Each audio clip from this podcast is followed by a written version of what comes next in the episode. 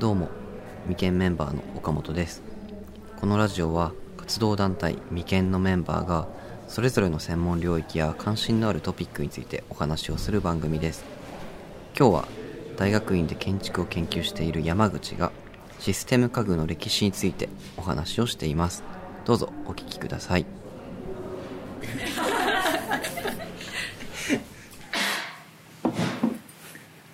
うんと、はいまあ、大学にいて、うん。で、まあ、建築の特にモジュールの研究をしてると、まあ、モジュールって要は、うんと、ユニットみたいな。で建築ってよくこう、まあ、モジュールってあの必ず考えることでもある、でそれはなんかこう寸法だったり、まあ、柱をこう等間隔に立てるのも、まあ、そうなんだけどもうちょっとこうなんだろうな。なんか建物自体のなんか作り方とかにもすごくこう、まあ、影響してるし、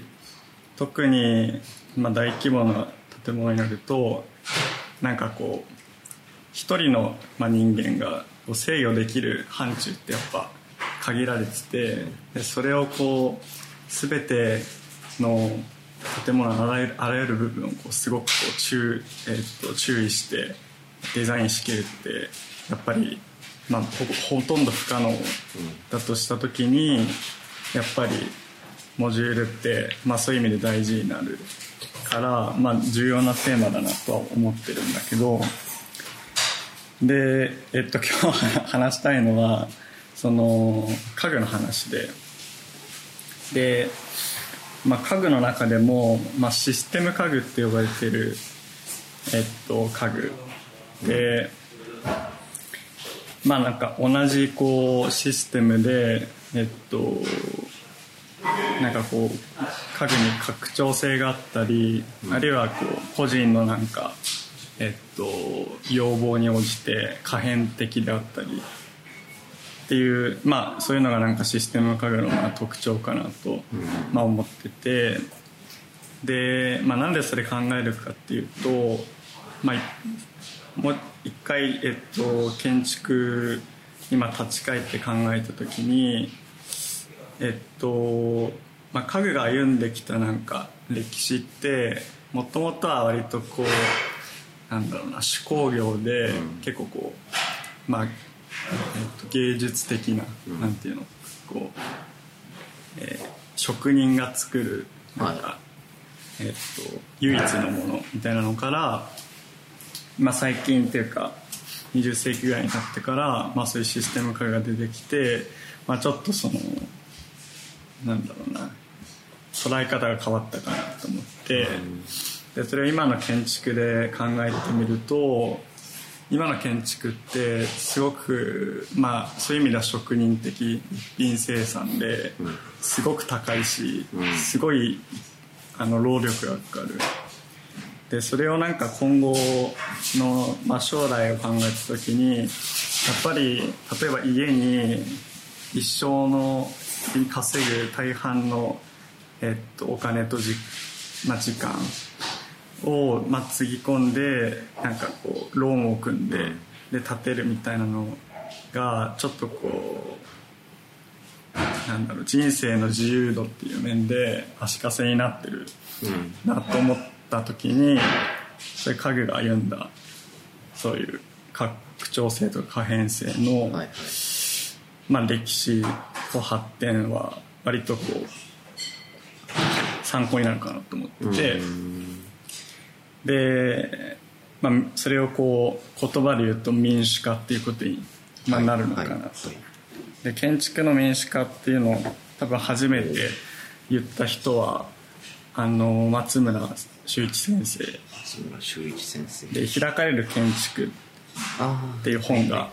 あるんだけどそこにこう民主化の作法っていう、まあ、副題がついてて、はいはい。まあ、民主化っていう言葉を、まあ、使い始めた先生かなと思ってるんだけど、はい。まあ、ちょっとそういうの考えたいなっていうところではいはいはい。前置き長くなったでえっと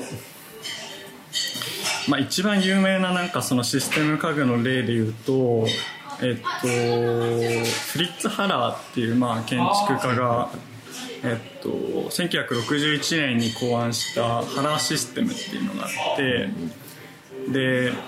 まあすえっと、スイスで、まあ、生まれた、えっと、今 USM っていう、まあ、会社がやってるうん。モジュール家具があってこれはなんか、まあ、おしゃれななんかオフィスとかでよく見られるようなもので、まあ、そこからえっとまあいろいろこう遡ってみると、まあ、一番、まあ、古いこうシステム家具の、まあ、初期例として、まあ、見られるのが、デンマークでデンマークにあのポール・カドビシスっていうえっと、デザイナーがいて、でその人があの1945年にあのロイヤルシステムっていう、はい。えっと、壁にこう、まあ、かけるような、えっと、棚うん。をまあ考えてでそのシステムをロイヤルシステムっていうふうにして、まあ、会社にして、えっと、売り始めたのが、まあ、一番初期の例かなと思ってるんだけど、もう一回その人の名前ポール・カドビシス。うん、でなんかこうそれまでの家具って例えばあの、まあ、イギリスだとなんかあのビクトリア様式とかってもう全然こう違ってすごくこう家具がなんか工芸品みたいな感じだったのを、そのカドビシスがえっと、ゆ家具がなんかこう部屋の中にの床の面積をすごく占めてる。うん。でそれがすごいまああんまり合理的じゃないってで壁にそのつける。うん。だから床の家具に対して壁の家具っていうのを、まあ、考える。へっていったところから壁掛けの棚のシステムを考えてでえっとまあそれがこうユニット化されててでその使うなんか用途に合わせてこれは本棚になったりあるいは机としてそこを使ったりで高さを変えられて、まあ、数も変えられて、ん。みたいなそういうシステムを作ったんだけどなんかそれがそれまでの家具の考え方と全然違って、まあ、なんでそうなったのかなっていうのは結構謎のままなんだけど、っていうのはそのノビシすごい、うんと重要な人物なんだけど全然文献がなくて、でその人が何を考えてたかっていうのが、まあ、よくわかんないしもともとこの人あの馬の何乗ると馬に乗る時のあの蔵。蔵はいはい。の職人だったらしいんだよね。それが急になんかその、まあ、家具のそのシステム家具に目覚めて技術も違うし使ってるものも違うよね。いきなり作り始めたみたいな。へすごい不思議だなっていう、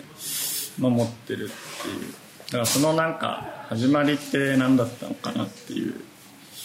のは、まあ、気になってるんだよね。えうん。っていう。うーん。でえっと まあもうちょっと話進めるとそのまあカドビシスのその、まあ、壁の家具っていうのは、えっと、デンマーク内だとその後あのカイ・クリスチャンセンっていう人が、まあ、ウォールシステムって、まあ、そのまんまで壁のシステム壁家具の、まあ、同じような家具システムを考えてでまあこう支柱をなんか壁にこう、まあ、立ててでそこにこう付属のパーツをこう自由に組み合わせて、まあ、完成させる。でライフスタイルに合わせてなんかそう拡張できる拡張拡張性の高い家具システムを、まあ、考えた形でででそれが、えっと、68年なんだけどでそこからさっき言った、えっと、フリッツ・ハラーのハラーシステムは61年に、まあ、考えられてて、なんかその彼は割とこうジョイントにすごくこう注目してでジョイントのまあうんと取り付けられる部材のなんか自由度が高いジョイントを考えるとそれはすなわち自由度の高い家具ができるっていう、ジョイントにこうフォーカスして、まあ、考えたのが原ででもともとなんかのアイデアはその USM の会社が、うんと、なんか工場をこう作るって言った時に、まあ、そのデザインを原にお願いしたらしくて、で最初はそのなんか工場の、まあ、デザインの中に工場の建物のなんかその、えっと作り方をすごくこう、えっと分割して分割してミニマムに考えた時にあのその家具というかインテリアからまあ始まるみたいな、でそういったなんか部分がまああったみたいでそのすごくなんだろう。全てをこうユニットとして考えてその最小単位家具であったとが隠れてたみたいな。最終目的はもうちょっと大きいものになったもともとはその工場自体の、まあ、設計に含まれてたみたいな感じだったらしくて、まあ、そういった意味でなんか一番最初に話したなんか建築と家具の話ってまああるのかなとは思うんだけどでまあジョイントシステムで、まあ、考えた、まあ、原がいて一方でその箱をなんか積み重ねるみたいな、まあ、アイデアもあって割となんか今の家具ってそういうのなんかいろいろこう出てきてるなと思うんだけど、そのセルをなんかスタックさせるみたいな。セルをスタックさせるだからセルがあって、はい。箱。だからそれはジョイントっていうよりは箱。はい。ジョイントとパイプで組み上げるというよりは箱を重ねて増やしていくみたいな、はい。すごくなんかプリミティブな感じなんだけど。でそれをやってるのはえっと、まあ、一番有名な例でグラペルっていうグラペルイタリアの会社があってはい。でそのハイテックっていうシリーズがあるんだけどそこにあのマーク・サドラーっていうデザイナーはいい。て、で彼が、えっと96年に、まあ、デザインしたキューボっていう、QBO っていうあの棚があってそれなんかまあそうかなってで日本だとあのメトロックスってあの家具のあの札幌の会社うんがあのセルシステムっていうのを本当にあのセル。であの合板をなんか箱状にこう、えっと、曲げて作ったデザインのまあセルシステムっていう棚を99年に作ってるんだけど、まあ、そういうのがあるかなっていうのが、まあ、システム家具のなんか、まあ、2つの流れかなっていう感じだね。オンラインミーティングしてる時にさ、うん。山口くんの部屋の背景にある家具は？あれはハラーシステム。あれカラーシステムのやつなんだ、えー、ジョイントにあれだから積み重ねれるというかつなげられるってこと？つなげられてその角にもまた次のなんかパイプを継ぎ足せる、うんあのボルトの穴が開いてるからでどんどんこう増やしていって、でハラーシステムで一番すごいのはその発表の当初からディテールが何も変わってないので今買ってもその60年代に買ったものにそのまま継ぎ足していけるあすごいね。それすごい一貫してて理念が、変更がないって相当しっかりしたデザインなんだね。うん、だからすごく長いあの時間をかけてあの面白い。育てていけるっていうかなんかそういう感じでなんか若い時にあんまこういっぺんになんか家具って買えない高いですからね。からそれをこうすごく時間をかけて増やしていってみたいない。いね。そういう感じなんで。ちょっと一個のあのできる楽しみなので。そうそう。カラーの家具はね。いいね。そのなんかジョイントにしてもセルにしてもそれを構成するなんか最小単位のなんていうか。でどういうもの？えっとそのハラーのシステムだと、まあ、それ寸法でえっと一番えっとね一番有名なやつだとその2種類あって奥行きがえっと360で横幅が720かな確か。の棚で高さも、えっと、360だから2対1対1ぐらいの棚。とあと奥行きが520ぐらいあるやつも深めのやつもあって。でそれなんか寸法体系で決まってるからえっとだからその寸法を一切ずっと変えてないっていうことなんだけど。うん。でえっと、まあ、グラペルもここ同じでえっとそのキューボのシステムはあの360か350ぐらいかなのその、えっと、正方形うん立方体なんつうの、うん。うん。うん、全部のなんつうの同じ四角い。乗せるだけ？なんかクランプとかするの？乗せるだけで、えっと、そのなんかね一応こう面同士をつないでるジョイント部分は多分あれアクリルでつないでると思うんだよね。けど基本的にえっとアイメッキのステンレスの面面材うんで作ってる。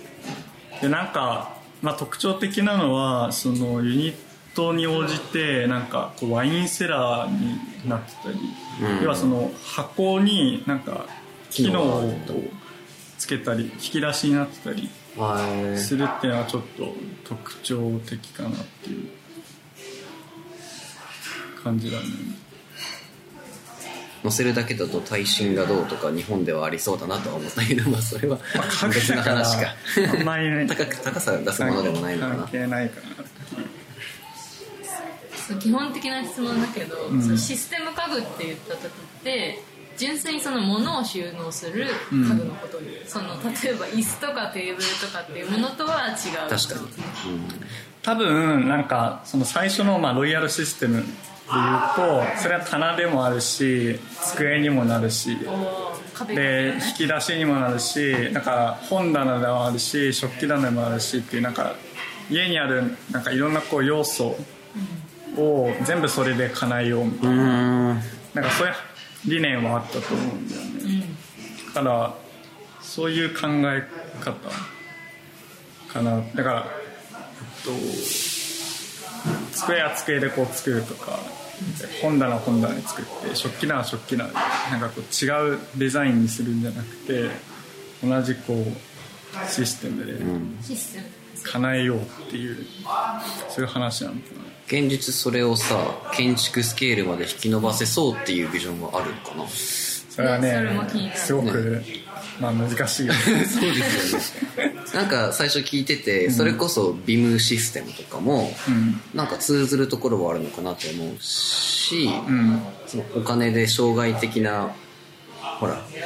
お金かけないで生産性を上げていくっていう話で言うと、うん。ハウスメーカーとかもなんならそういうそうだね。パズルみたいな設計をやってるっていうのも、なんならって思っちゃうんだよね。多分建築で一番あのそういうなんだろうシステム的に、モジュール的に建築を考えた人はあのコンランド・ワックスマンって人で、でドイツ人なんだけど、一番有名な例があの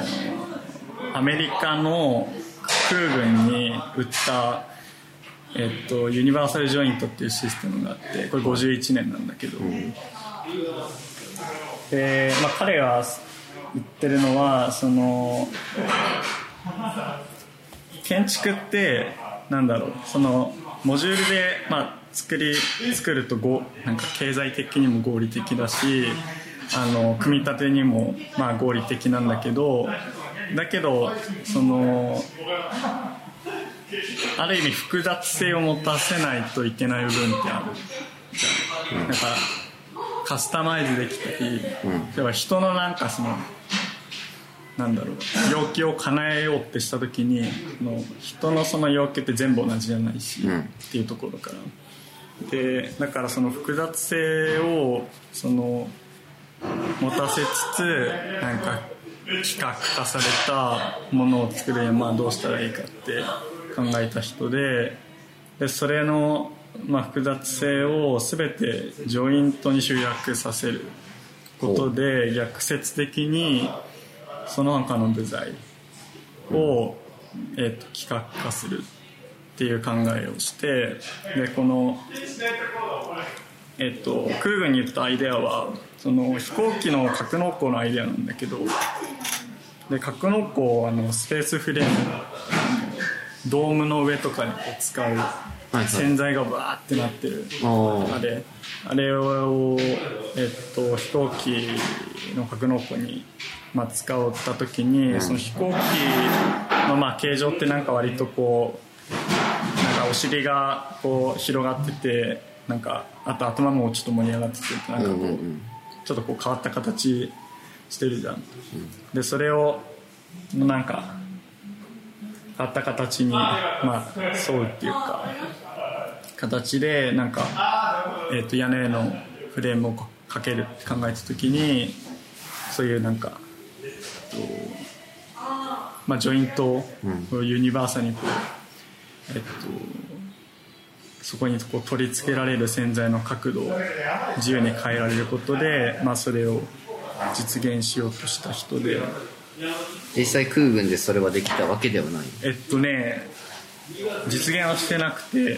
あのジョイントのプロトタイプの写真とあと模型の写真しか見たことない。ああそっか。でえっとちょっとその前にあのグロピウスっているじゃん、グロピウスとあのパッケージハウスって今でいう工業化住宅はいはい。の、えっと、案も考えてる人でだからへ今のその積水ハウスとかうんうん。あのそういうやつの先駆けだと思うんだけど。あそうなんだ。えそういうパッケージハウスうんだからそうだねすごく考えてた人だよね、うん。けどやっぱりなんだろう。まあ建築ってその家具ほどその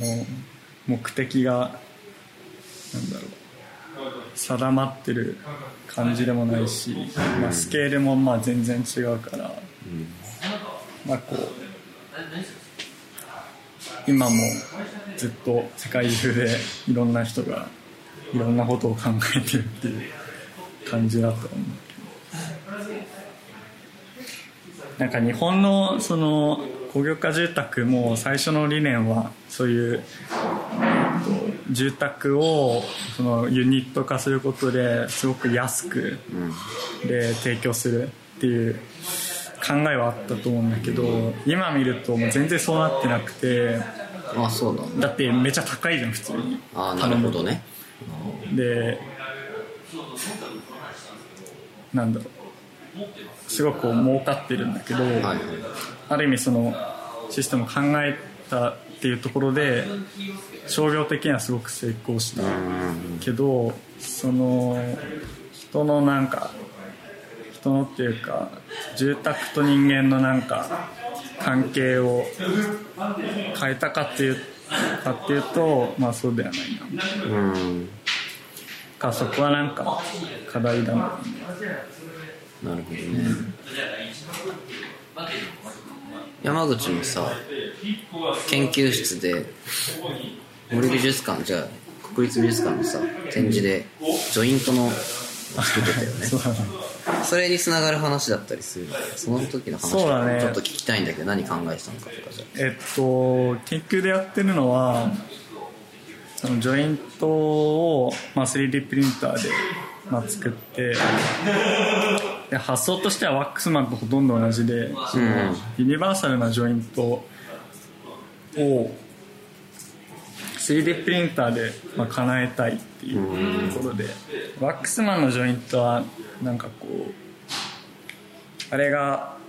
あんまり商業的にうまくいかなかったのはすごくこう機構が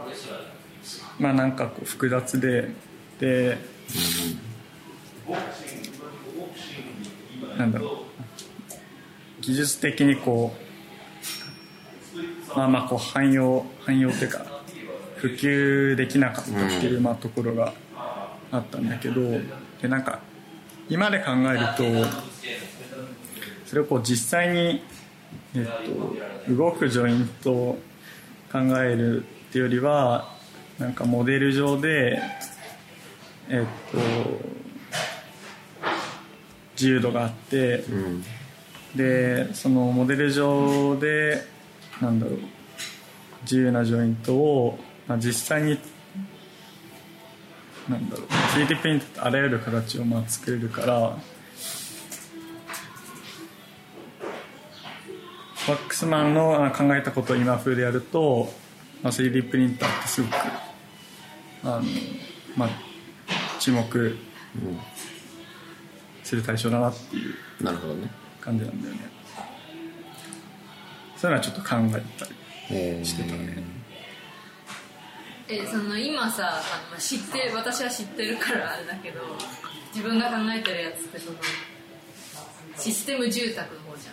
ゃん。うん。でもシスあそうなの？研究研究としてシステム住宅みたいなのやってるの？そうだね。あそうなんだ。それ私存じ上げなかったです。でシステム家具を自分で考えることはない？いや考えたいんだよね。そうね。あそこはだってれ話してた通りねつながつらつながってる話ですからそう。住宅ができればそれに付随してできるんじゃないですか？かなと思ってんだけどね。なんかそのさ家具を考える人ってさまあ空間の中にその家具を置くわけじゃん、うん。でその空間を考えたくならないのかなって。ああそれは今そうだと思う。話したことだけど、うんなんかそこってちょっと分離があるのか。家具のそれともをやってる人が空間を作りたくならないのかっていう。そう。確かにねえそのジレンマすごいあると思うよ。例えばなんか俺今の仕事ってさ、インテリアデザイナーだからどちらかというとね、なんか今まで学生の頃やってたのって壁をどこに立てるかっていうところからは考えてたけど、俺はもう区画に行ったら A 壁っていうもうその提供された壁は絶対にあってそこに対してどうやって付加していくかってことしか考えれないっていうところもやっぱり難しいなって思うし。そうだよね。しなんか実際さなんか空間の質を決めてるのって家具が多大に影響してるじゃん、でだからなんか家具から始まる建築のアイデアってなんかもっとこうありそうなんだけどただなんか特に日本のさなんか大学ってさ建築学科すごいいっぱいあるけど家具学科ってない大学に。学科はないね。うん。だしなんか建築もあんまこう家具をなんか研究対象に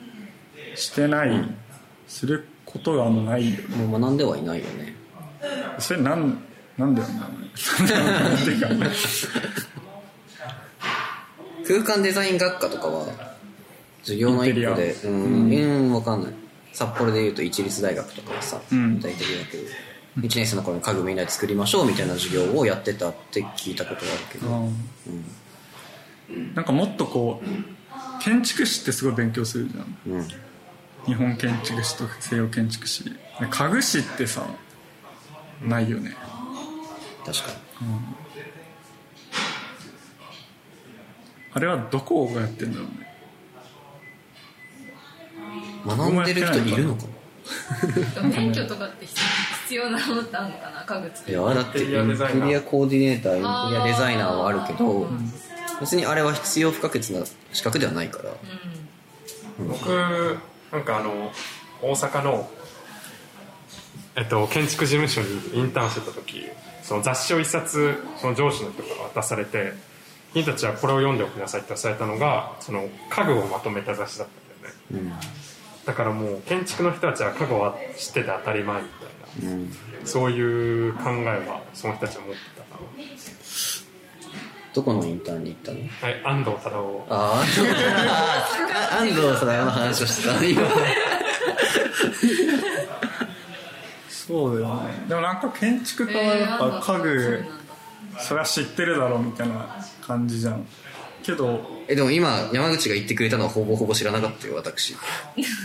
あこれ知らない。そうそうそう。カラーシステム初めて。なんかだからすごい面白いのにあんまなんか注目されてない気がして。それ。それは教育からもちろん確かにあるかもね。うん。なんか。だって我々製図製図のさあの授業の時さ、まあ、ちゃんとさこう通り芯書いてさ壁とか書いてるけどさ家具あのパッケージ化されてるだけあのテンプレをこうなぞる。だけ確かに。それは知らないよ。だって家具ちゃんと自分で書く人いな。いよね。四角形で終わる感じだよね。まあ確かに。なんかスケールが違いすぎるからさ同じ図面にあの登場しえないというかさ、まあ仕事の時には俺はやっぱりレイアウト図と家具図は別々で書くよ。うんうん。うん。そこになって初めて家具図とか書いてるしね今。でも分かんないしねディティールとか本当に。そう。これどうやってできてるのか分からず完成してるっていうそれってなんか何を参照するんですよいやだからそういうジョイント部分とかは俺はもう分からないから、こういう形態にしたいです。でもう文字でめっちゃ書くみたいなのをやってて工場にこういう風にしてくださいっていう指示をするばっかりなんだけどああでやっぱ工場が、うん。あのディテールがそう提案してくれてあそうなんですね。でそれはやっぱ経験だなとも思うしまだまだだなって思うところなんだよね。